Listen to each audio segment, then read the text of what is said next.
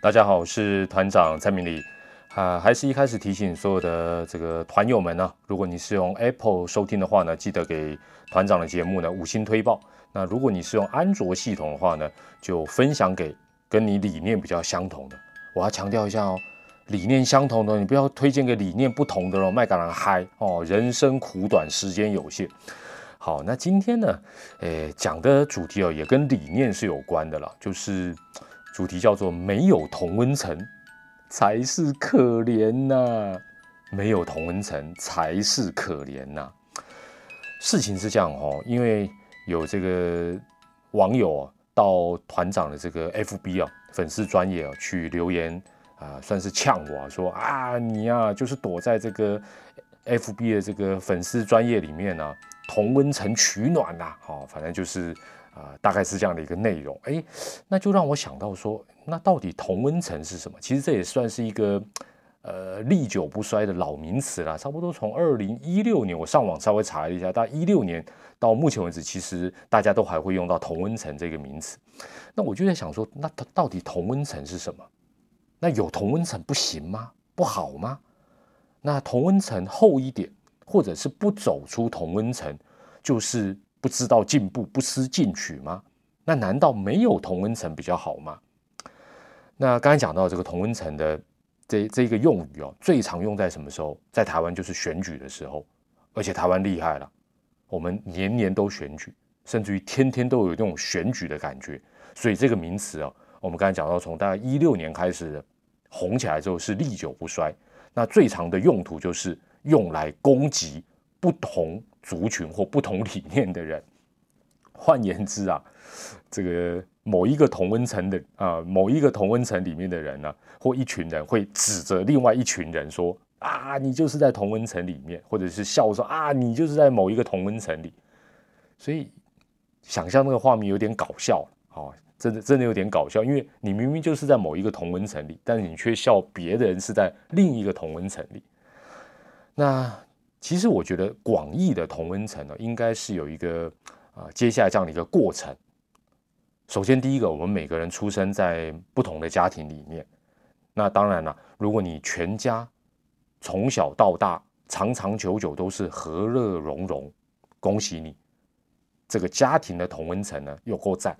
但是通常没有那么顺利嘛，对不对？你可能跟爸爸比较好。可能跟妈妈比较好，可能跟某一个哥哥姐姐、弟弟妹妹比较好，或者是跟爷爷奶奶比较好，这个其实都有可能。哦，那这个是有一些不同的原因，我我想我不用特别说明。但是呢，这些在家庭里面的，我们讲 不要讲小圈圈了，就是次组织，基本上也算是小同温层。哦，那这个是很正常的一个状况。那接下来随着时间，我们长大了，要开始去读书啦，求学期间。你说全校都和乐融融，应该没有这种事吧？了不起，你全班的感情都不错，这不简单了。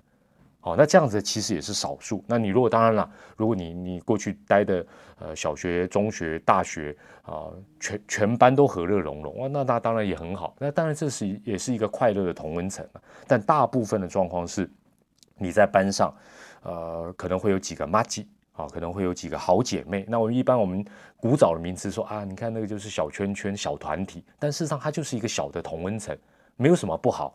譬如说像团长来讲，我在专科时期，我非常非常幸运的，我有另外六个呃同学同班的哈。我们后来还那时候很土啦，这个会有那种刘关张呃桃园三结义，那我们有七个人，我们就组成一个什么七兄弟。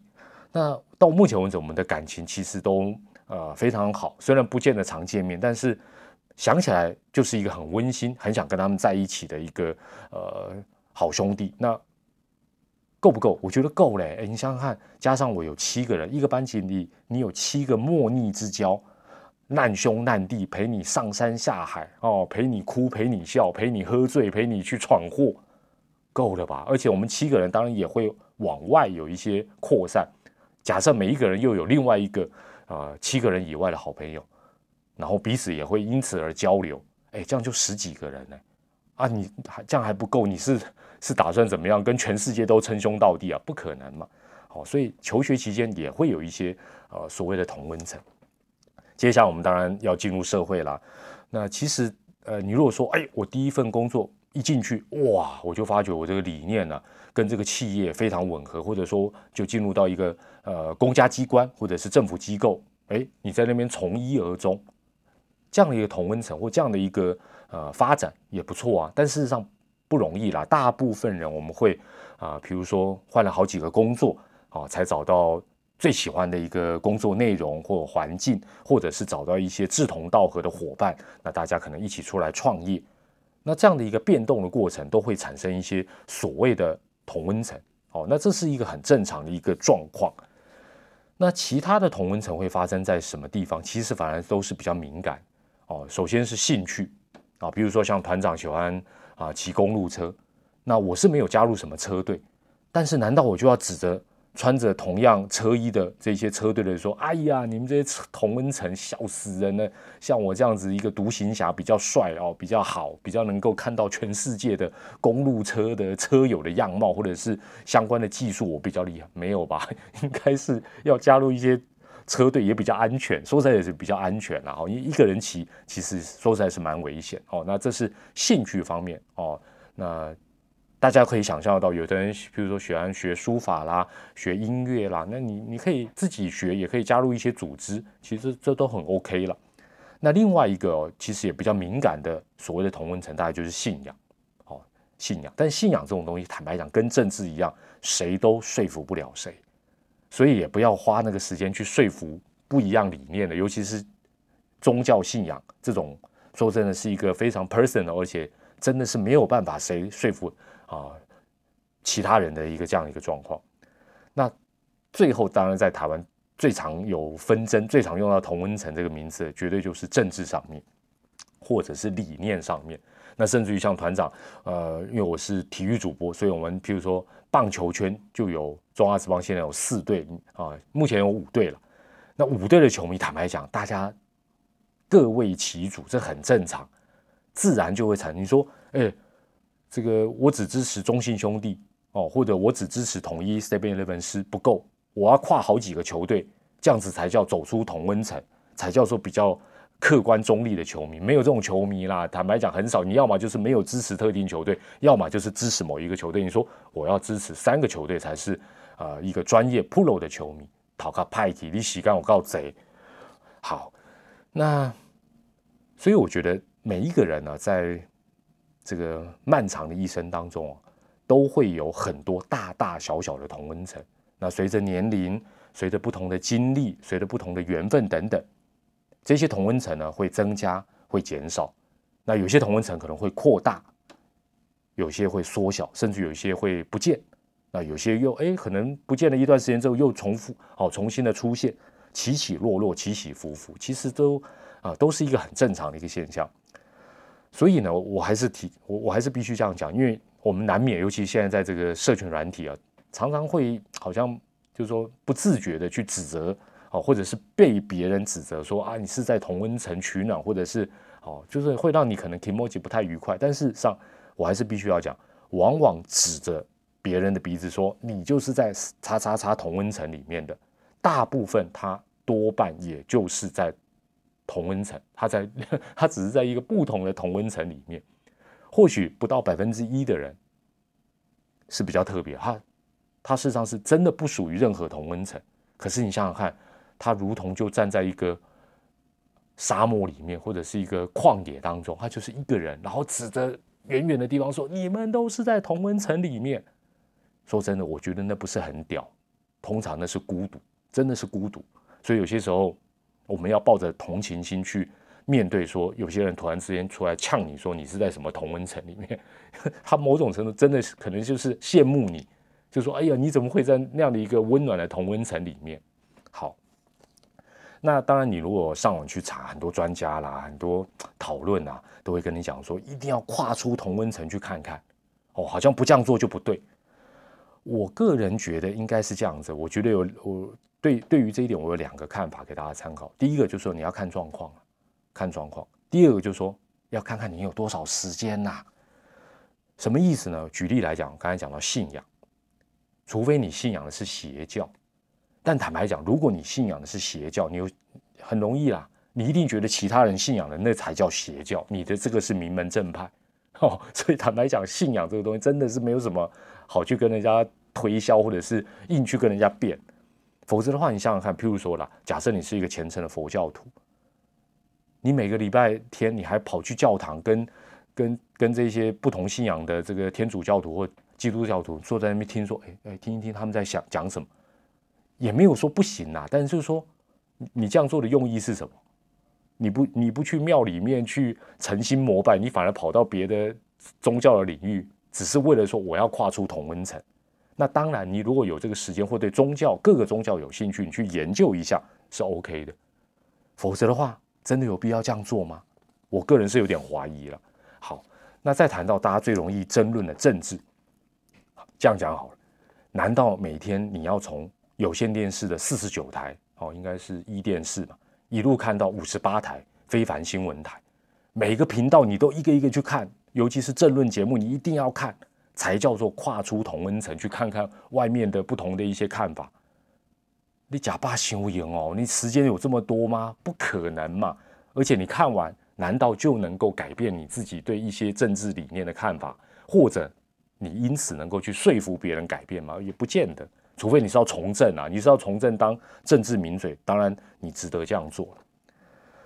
那当然，大家现在都会讲说，因为有演算法，所以比如说社群软体，它都会给你一些喂给你一些好像你同温层里面需要的资讯。但是我换一个角度来讲，现在资讯实在太爆炸，太多太多资讯，人生又苦短。虽然我们讲漫长的人生，但坦坦坦白讲，每天我们扣掉扣掉睡觉、扣掉工作的时间，剩下的时间真的也很有限。就好像这个大家现在，如果团友们你有听这个 podcast，你会发觉。要求我 p a r k e r 现在几千个节目啊，那你听台通的，听百灵果，听古癌的，再听团长的，你说，哎呦，我为了涉猎各个方方面面的资讯，我为了跨出同温层，三千个节目，我每天平均分配去听，哦你一天到底有几个小时啊？应该不太可能，这样做的意义又在哪里？要量力而为嘛，对不对？但你说不行，我每天就要照轮的哦，从排名第一的古癌开始听，第二名的台通，第哦，就是每天这样排。那那那也是你的自由，但是这样做到底有没有意义？会不会让你资讯反而很错乱？这也是一个很大的问题。所以团长认为，就是说你保持一些适量的同温层，然后呢，如果你有空、有那个能力、有那个闲工夫，或者是你觉得好奇，出去瞧一瞧，哎，别的甚至于是对立的同温层，他们在想些什么？坦白讲，像现在的资讯呢，除非你都。把自己的眼睛闭起来，耳朵盖起来，否则演算法再厉害，也不可能全部喂给你你哦你想看的东西，你不想看的东西，它都不会让你看到，没那么厉害了。你新闻频道，你除非你家里有线电视都没有，除非你网络怎么打开就是固定，好像你只能到你的这个群组去，其他你都看不到，不太可能。但是呢？我们走出同温层，就好像走出我们的家里，或者是这个原始人。我们走出这个山洞，哎，我们出去看一看，哦，去打打猎，哦，去探探险。哎呦，要求发觉好像不太友善，甚至还蛮险恶的。回到同温层，收收筋，回回神，想一想，说真的，这样子有什么不好？如果你连回去的家、回去的山洞、回去的同温层都没有，想一想，除非你是一个非常能够享受孤独的人，否则。这样子的人生，干喝，这样才是一个呃很有意义，或者是很进取、很客观的人生吗？所以，呃，今天借由这一个同温层的一个话题，也给大家做一个参考。那当然，如果你会订阅蔡明礼团长的 p a c k a g e 我们也是某种程度在一个同温层里面。但是我的很多想法，你可能认同，你有可能不认同。但事实上本来就是这样子，因为这就像一个家庭里里面的一样。不可能说，哦，爸爸妈妈讲的话，小孩全部都能够啊百分之百的能接受。但是我们有一些共同的理念，或许在我们人生比较不顺遂或者是比较脆弱的时候，我们能够相互扶持，继续的往前走。